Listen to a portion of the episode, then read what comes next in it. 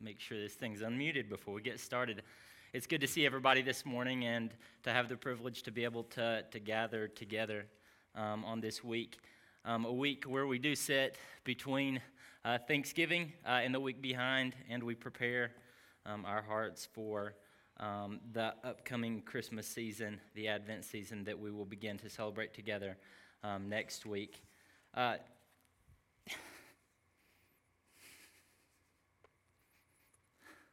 I'm going to get emotional before I even begin.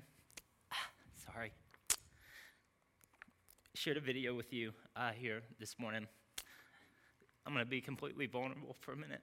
Um, you know, most of most of you are aware of the fact that um, Allie and I uh, came to you by way of a return um, from the field.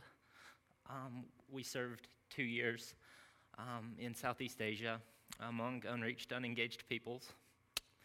And uh, as I wrestled through what to, to, share with you all this week, um, Jeff, he actually encouraged me um, to take advantage of this opportunity. Um, having lived under the graceful provision of Southern Baptist churches uh, who give sacrificially to ensure that unreached and unengaged peoples are reached with the message of the gospel, um, he thought that it would be suitable uh, for me to maybe share uh, some thoughts with you um, about how Lottie Moon, a Christmas offering that the IMB does each year, um, that is specifically uh, for the funding um, of uh, mission work among unreached, unengaged peoples.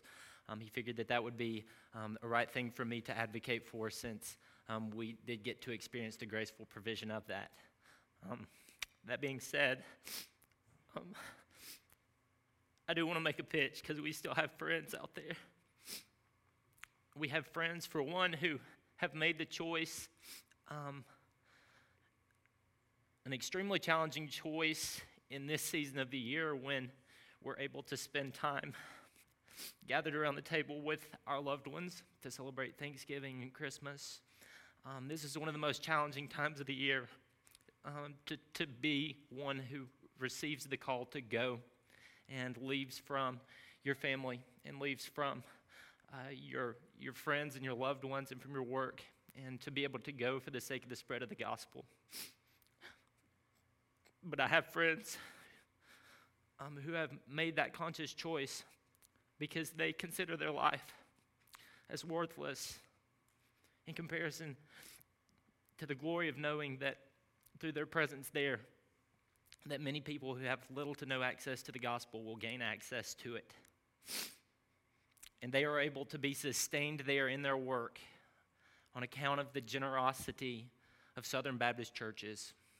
I don't know if you're familiar with Lottie Moon Christmas offering or not, but um, throughout the course of the regular year, um, our church contributes um, to the cooperative program, which is a uh, just a combined effort um, of the Southern Baptist Convention, um, where all of these uh, all of the money goes into one single pot, and then it's distributed out among um, the International Mission Board, among the North American Mission Board, and several other entities that fall within the Southern Baptist Convention. Um, but uh, coming into this uh, this Advent season. Um, the Southern Baptist Convention works in cooperation with um, the International Mission Board um, to basically unrestrictedly um, pass off 100% um, of the funding um, to go directly into the pockets of people who are laboring among unreached and unengaged peoples. And so I hope that maybe even through the course of my message this morning that you would be uh, inspired, that you would be challenged to consider, um, that you would be inspired or challenged or, and considered or to consider um, giving to support um, this time of year. Um, you know, I want to make myself available to you um, even after service. If you have questions about how you can do that, um, I would be happy to um, answer any questions that you might have. But that being said, I digress, and I'll get started this morning. Um, and share with you what the Lord has laid on my heart. And I'm going to invite you to turn with me uh, to Matthew chapter 28, uh, verses 18 through 20.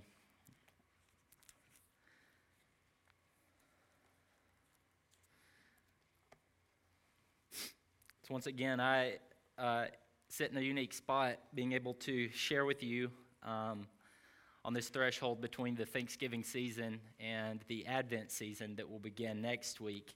Um, and so, that being said, I get the fortunate opportunity to embrace themes of both. And so, I begin by saying thanks for the, the, the ways that this church uh, gives generously to support um, the work of the gospel around the world.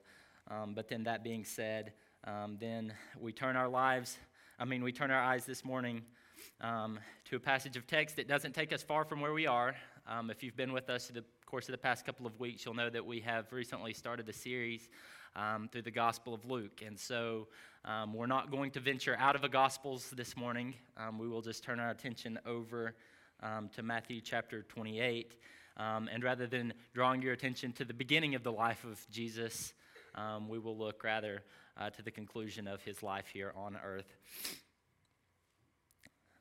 Many of you, um, there are many of you in this room uh, who have worked in the education system. You're probably familiar then um, with an age old rebuttal of elementary students the world over when they're asked by a teacher to do something. They often say, You're not my mom or you're not my dad. Uh, you know, on the one hand, when children offer this rebuttal, uh, they're usually correct. It's generally not their mom or their dad who's offering uh, the instruction. Um, however, students are missing the point generally that when a parent drops them off at school, they're effectively transferring authority from themselves to the teachers and administrators of the school. Um, it isn't to say, though, that children, if they could see the point, would behave any different. you know, my lack of experience as a parent really prevents me from be- making an illustration out of Alessi. You know, she doesn't really talk back that much yet, but um, based on my own childhood, I do recall that you know, though my rebuttals may have been different than, you're not my mom or you're not my dad, um, I often acted with no regards for my parents' instruction. Uh, that's just a clear demonstration of my rejection of their authority. At the heart of disobedience stands a question of authority. We take, for instance, the sin of Adam and Eve in the garden. In Genesis chapter 3, verses 1 through 6, uh, the serpent said to the woman, Did God actually say you shall not eat of the tree, or eat of any tree in the garden? And the woman said to the serpent, We may eat of the fruit of the trees in the garden, but God said, You shall not eat of the fruit of the tree that is in the midst of the garden, neither shall you touch it, lest you die. But the serpent said to the woman, You will not surely die, for God knows that when you eat of it, your eyes will be opened, and you will be like God, knowing good and evil. So when the woman saw that the tree was good for food, and that it was a delight to the eyes, and that the tree was to be desired to make one wise, she took of its fruit and ate. And she also gave some to her husband who was with her, and he ate. So it's quite clear from the start here that Eve had questions about the authority of the one who told her not to eat the fruit of the tree of the knowledge of good and evil.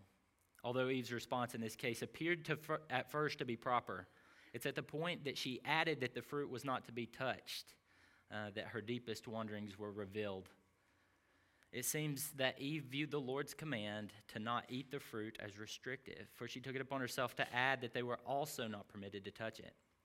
The Lord did, in fact, tell them not to eat the fruit, but He didn't say anything about touching the fruit. Had Eve not immediately fallen into the trap and eaten the fruit, um, the reality is, is that she would have probably um, even added to that and said, We're not even allowed to look at the fruit. Um, the reality is, is that we often go out of our way to amplify restrictive instruction to justify disobedient behavior. It's frequently the thought that we're being restricted that causes us to question authority. But what if restrictive instruction isn't restrictive at all, but really for the good of the one receiving it? Now, in the case of a teacher or even a parent, can't always say for certain that uh, they have the best interest of their children or of their students in mind whenever they give them instruction. That may not always be the case. But the reality is, is that when the Lord tells us to do something, He most certainly has our best interest in mind. Um, when the Lord instructed Adam and Eve to not eat the fruit of the tree of the knowledge of good and evil, he clearly indicated that the con- consequence for doing so would be death. In effect, what he said was if you choose to eat the fruit, then you will surely die. Now, it may be crazy for thinking this way, um, but um, I may be crazy for thinking this way, but I perceive that even though Adam and Eve thought that they were being restricted by being unable to eat the fruit, um, the Lord really had their best interest in mind here. He knew that they would die if they took the fruit and ate it. The Apostle Paul made a claim similar to this in Romans 8 28 uh, that appears to support the idea that the Lord has in mind the best interest of those whom he calls according to his purpose. Romans 8 28. Uh, most of you are probably familiar with it, but it says that, and we know that for those who love God, all things work together for, the, for good for those who are called according to his purpose. Um, Pastor Jeff began last week um, in his sermon to make a case for the dual nature of the Messiah, that the Messiah was both fully God and fully man. Um, if we are convinced of this reality, then we can be sure that Jesus, being fully God, he shares authority with the Father and the Holy Spirit.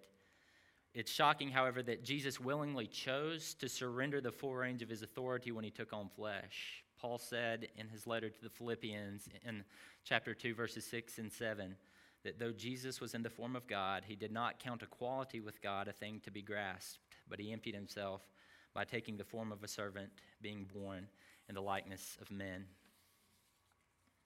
Commenting on these verses, uh, pastor and theologian Roland Barnes says At his incarnation and in his humiliation, Jesus chose not to exercise his authority in the same way he did before. As the Westminster Shorter Catechism states, he was made under the law. He who, with the Father and the Spirit, expressed his sovereign will in the authority of his holy law, was now subject to this law. Jesus, in his incarnation, experienced the humiliation of being under the authority of mere man, parents, civil rulers, and so on. He chose not to exercise the full privileges of his authority, and he allowed himself to be governed, even abused by mortal and evil men. And then the Apostle Paul goes to say in Philippians 2 8 through 11 that this anomaly of Jesus' incarnation and his subsequent humiliation that those were the product of his obedience to the will of the Father. And on account of his obedience, God has highly exalted him and bestowed on him the name that is above every name, so that at the name of Jesus every knee should, should bow in heaven and on earth and under the earth, and every tongue confess that Jesus Christ is Lord to the glory of God the Father. So as we approach the section of Scripture which is commonly referred to as the Great Commission, it's essential that we have a right understanding of Jesus' authority. It's based on his authority that he gave the Great Commission. Having been resurrected from the dead, Jesus' earthly ministry um, was accomplished, and the full range of his authority was restored to him. Um, but it was in the moments following his re- resurrection that Jesus called together the 11 disciples, a number which we know had dwindled on account of Judas' uh, betrayal of Jesus and he gave them what has become known as the marching orders of the church, the Great Commission. So if you haven't turned there yet, I would invite you to turn with me uh, to Matthew 28 as we look at verses 18 through 20. It says, And Jesus came and said to the eleven, All authority in heaven and on earth has been given to me. Go therefore and make disciples of all nations, baptizing them in the name of the Father and of the Son and of the Holy Spirit teaching them to observe all that I have commanded you. And behold, I am with you always to the end of the age. Let's pray together. Lord God, we thank you for your word, and we thank you uh, for the fact that you, um, that you did send your Son into this world, and that he did willingly surrender his, the full range of his authority in order um, to dwell among men.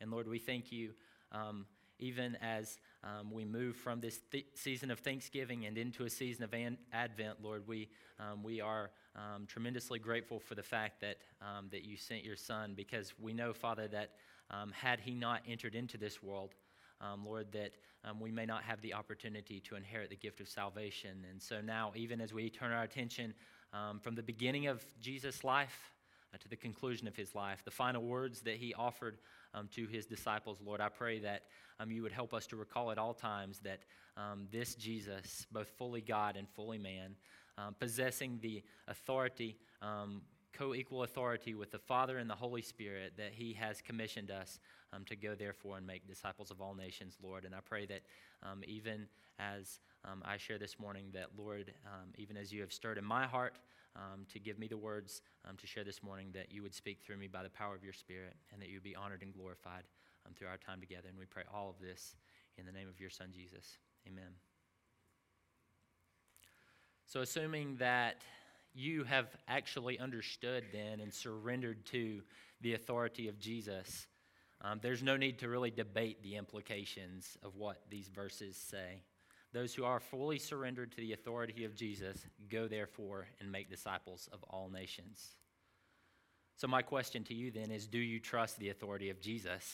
Do you trust that, uh, that Jesus, being fully God, um, that he possessed co equal um, authority with God the Father and God the Holy Spirit? Then, if so, go therefore and make disciples of all nations.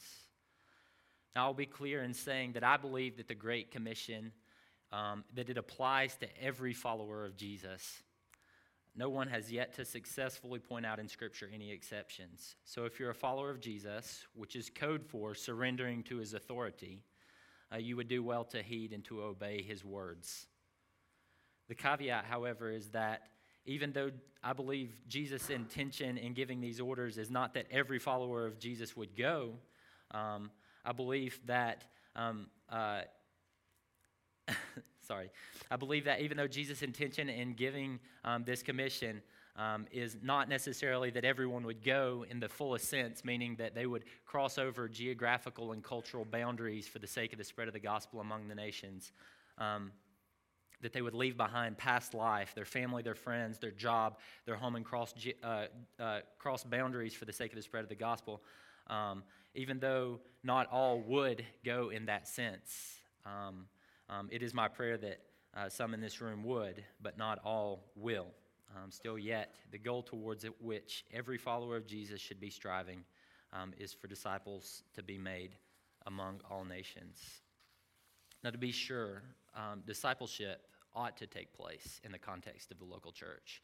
Just because we say the Great Commission doesn't necessarily belong to every follower of Jesus in the sense that they will actually cross geographical and cultural boundaries for the sake of the spread of the gospel, that doesn't mean that we get to sit idly by as those, um, those who do go um, leave from within the, uh, the confines of our church and go.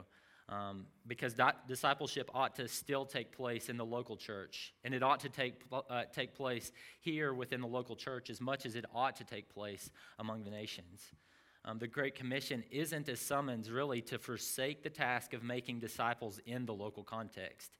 Every follower of Jesus is personally endowed with the task of evangelizing the lost. Um, that's made clear by 1 Peter 2 9, where we um, are identified as a, a, chosen race, a royal priesthood who are set apart to proclaim the excellencies um, of Him who has saved us. Um, and so the task of evangelism, although it's often associated with and linked to the Great Commission, um, the reality is, is that that is something that every follower of Jesus is expected to do in their day to day life, to be bold in their witness um, to others. In addition to that, those, who, um, those whom the message of the gospel is shared with, even here in the local context, also uh, to be poured into, to be taught and instructed in the ways of the word so that they might grow up in their faith as well. Now, discipleship in the local church, I do believe, however, ought to be informed by. Um, a vision that, even in this video that you were heard being described as uh, the great multitude, and we even sing about it this morning. It's this vision that's described in Revelation 7, 9, 10. Uh, 9 and 10 of a vast multitude from every nation, tribe, people, and language surrounding the throne of Jesus, falling at his feet, proclaiming his praises. And that is the ultimate end to which every activity that transpires within the church ought to be aimed. Um, it, uh, it ought to be informed discipleship in the local church ought to be informed by that vision, and it ought to be driven by our desire um, to live in obedience of the mission to make disciples of all nations. Ryan King, who is a director of missions at a church in Texas, provides a helpful description of the healthy movement or the healthy involvement of the local church in the Great Commission. Says that the application of the Great Commission is not solely to go, but to pray the Lord of the harvest for more laborers, to send them out as the church of Antioch did with Barnabas and Saul, and to support missionaries as fellow workers in the truth. It is a corporate endeavor that involves every member of Christ's body. Thus, our goal is not to persuade everyone to go abroad, but to help everyone in our congregations think and act with a global gospel mindset, because that's the reality, is that every one of us should have a global gospel mindset. And this is exactly what we see uh, in Acts chapter 13 with the church at Antioch. Um, when at the time of the commissioning and sending of Saul and Barnabas, um, at that time, uh, the believers were worshiping the Lord and fasting, um, perhaps even praying along the lines of the Luke 10:2 that was mentioned in that, um, that previous quotation that I shared with you. And in that moment, the Holy Spirit told them to set apart Saul and Barnabas for the work to which he was calling them. In this case, it was their first missionary journey uh, from Antioch to Cyprus. The church didn't simply release them and send them on their way, though. Uh, before they sent them on their way, they, they laid hands on them and they prayed over them, and then they sent them on their way. We see this account in Acts chapter 13 where it says, Now there were in the church at Antioch prophets and teachers Barnabas, Simeon, who was called Niger, Lucius of Cyrene, Manaen, a lifelong friend of Herod the Tetrarch, and Saul. While they were worshiping the Lord and fasting, the Holy Spirit said, Set apart for me Barnabas and Saul for the work to which I have called them. Then, after fasting and praying, they laid their hands on them and sent them off. And then later in Acts chapter 14, Luke records that Barnabas and Saul returned to Antioch to give an update about the, um, the work that they had done since they departed. It says in Acts chapter 14, verses 25 through 27, And when they had spoken the word in Perga, they went down to Attalia, and from there they sailed to Antioch, where they had been commended to the grace of God for the work that they had fulfilled. And when they arrived and gathered the church together, they declared all that God had done with them and how he had opened a door of faith to the Gentiles. So, what we see demonstrated here is that the relationship that exists between the church which sins and the individual who goes is symbiotic. Those who go acknowledge that they are representatives of the church, and those who uh, they, those who go acknowledge that they're representatives of the church uh, from which they're sent out. And those who sinned acknowledge that their perpetual and ongoing support is essential to the task because no one part um, or no one role, whether sending or going, is any less essential than the other. The question then that we ought to ask ourselves is, this, is if everyone goes, who will send? Or perhaps the more likely question if everyone sends, who will go? Now, I know that based on statistics, the majority of you in this room may not go in the fullest sense, meaning that you will cross over geographical and cultural boundaries for the sake of the spread of the gospel. But before you draw that conclusion and settle there, let me share a few passages with you um, that the Lord has used to inspire within me uh, really an intensifying desire to adv- advocate for unreached and un- unengaged peoples of the world. Um, in Romans chapter 1, um, we, we gain this understanding uh, through the Apostle Paul's uh, letter here that um, the Lord has revealed himself um, through the things that he has created. In Romans 1 19 through 20, it says that what can be known about God is plain to them because what God has shown it to uh, because God has shown it to them. For his invisible attributes, namely his eternal power and divine nature, have been clearly per- perceived ever since the creation of the world in the things that have been made, so they are without excuse. The first time that I stumbled across this particular or these particular verses, I was struck by the reality of the fact um, that we. Um, creation, what we see when we walk out the door is sufficient for condemnation. That's just the stark reality. What this passage indicates is that the Lord has revealed himself to the point that salvation um, is inexcusable for those who don't surrender to the Lord. But the reality is, is that those people who, um, who look and have no way to perceive, um, they're without excuse. Romans 10 13 through 15 and verse 17 goes on to say, For everyone who calls on the name of the Lord will be saved. How then will they call on him in whom they have not believed? And how are they to believe in whom, him of whom they have never heard? And how are they to hear without someone preaching? And how are they to preach unless they are sent? So faith comes from hearing, and hearing through the word of Christ. And so the reality is, is that while creation is sufficient for condemnation, it is not sufficient for salvation. What is sufficient for salvation is the message of the gospel. And what is clearly indicated here in Romans chapter 10 is that unless someone goes to proclaim the message of the gospel, there are an estimated 3.2 billion people who have little to no access to the gospel. Of that 3.2 billion, approximately 150,000 people will die today alone apart from the message of the gospel. That means that 150,000 people stand condemned before the Lord, all on account of the fact that He has revealed Himself through His creation in such a way that they ought to know better when they act in vile and wicked ways. But on account of the fact that they have never heard the message of the gospel, they know no better. I didn't really run the, the numbers on this very quick, but obviously there are other sending agencies. So I don't want to just presume that the IMB is the only agency that is sending missionaries to go to the field. But um, 3,500 is the number of estimated workers that um, the IMB has on the field today. The quick math on that, I think, is that 100 and, 150,000 people will die today apart from the message of the gospel. And there are 3,500 workers out among unreached and unengaged peoples. And so that means that um, if you were to entrust to each one of those people their rightful portion in whom they should uh, be responsible to proclaim that message to before the end of this day, lest they suffer and perish, it would be uh, what is that? I'm not even good at math off the top of my head. I think you get the weight of what I'm trying to say here, though. There is such a small, uh, small minority of workers who are among such a vast harvest. And I think then that we begin to see the fullest sense. I, let me just read this Luke 10 2 passage right quick. Um, Luke chapter 10, verses, uh, chapter 10, verse 2 speaks to the way that we ought to incline our hearts to pray. And I think that if we would incline our hearts to pray,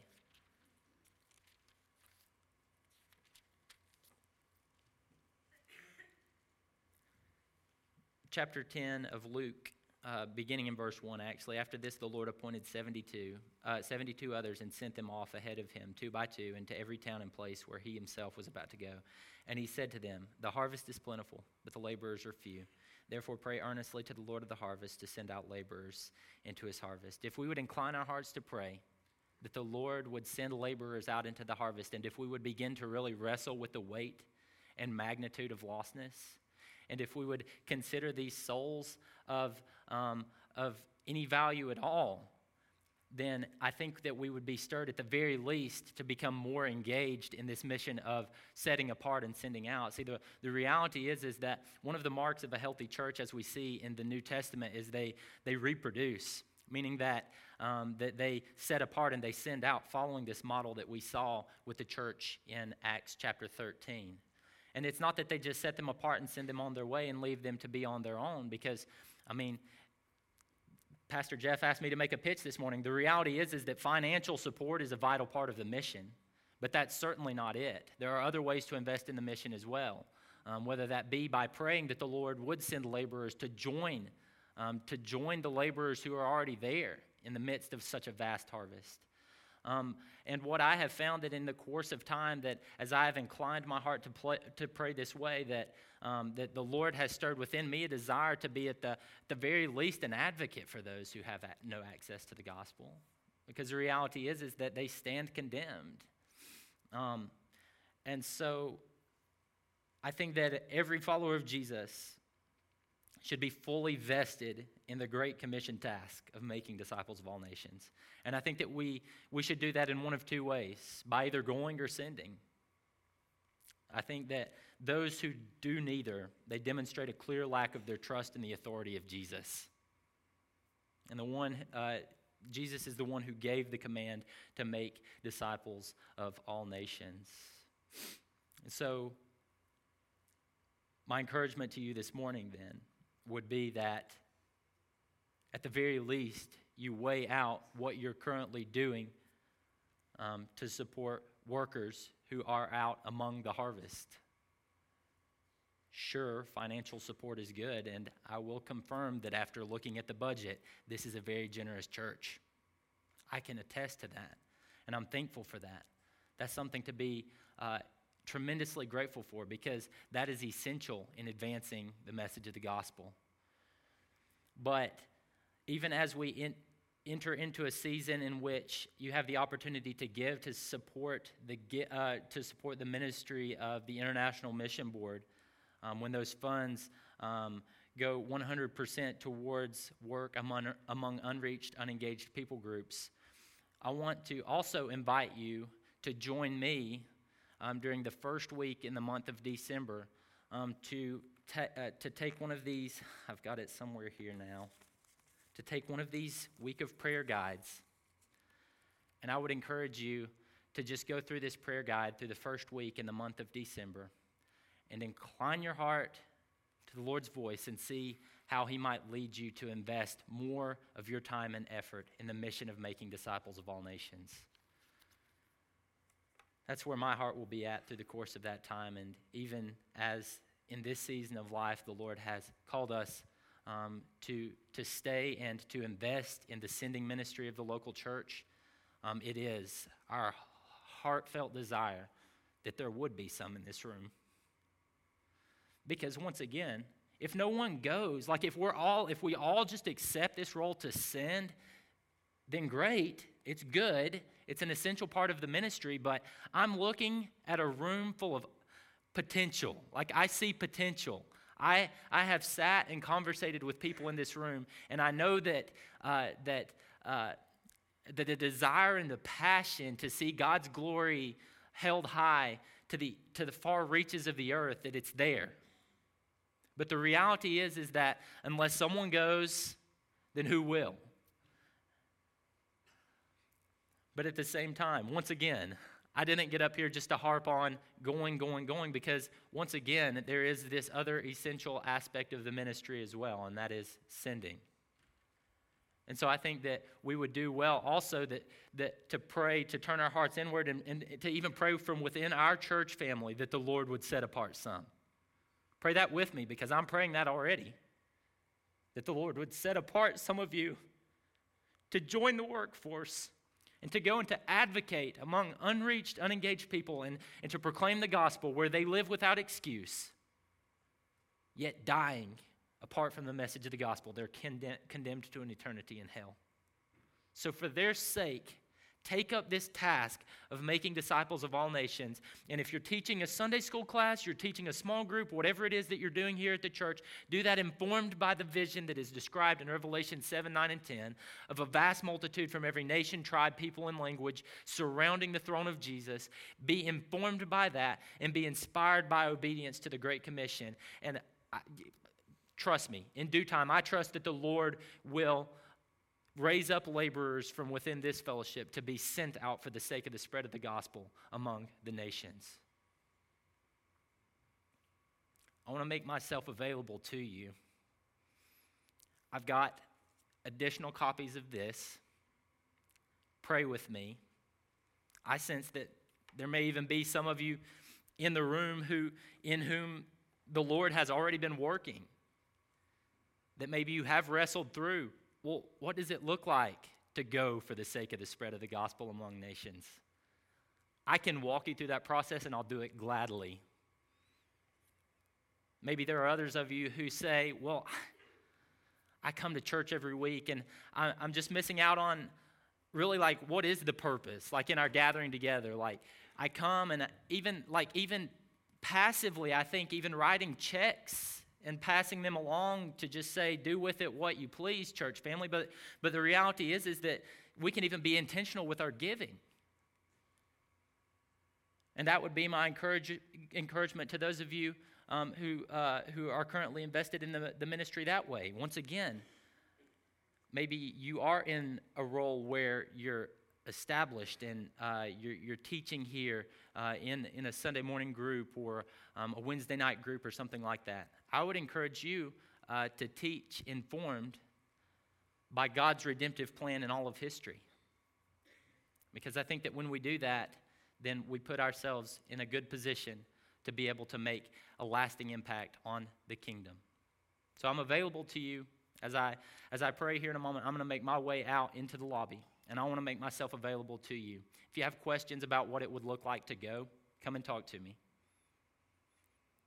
Or if you are more interested in getting resources about becoming better at investing in the task of the Great Commission by sending and supporting better, I also would be happy to talk with you about those things as well. So let me pray for us.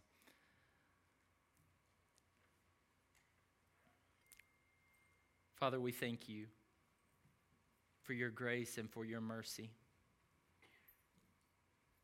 Demonstrated primarily in the fact that you allowed each one of us in this room to be born in a country, Lord, where we have unprecedented access to the gospel.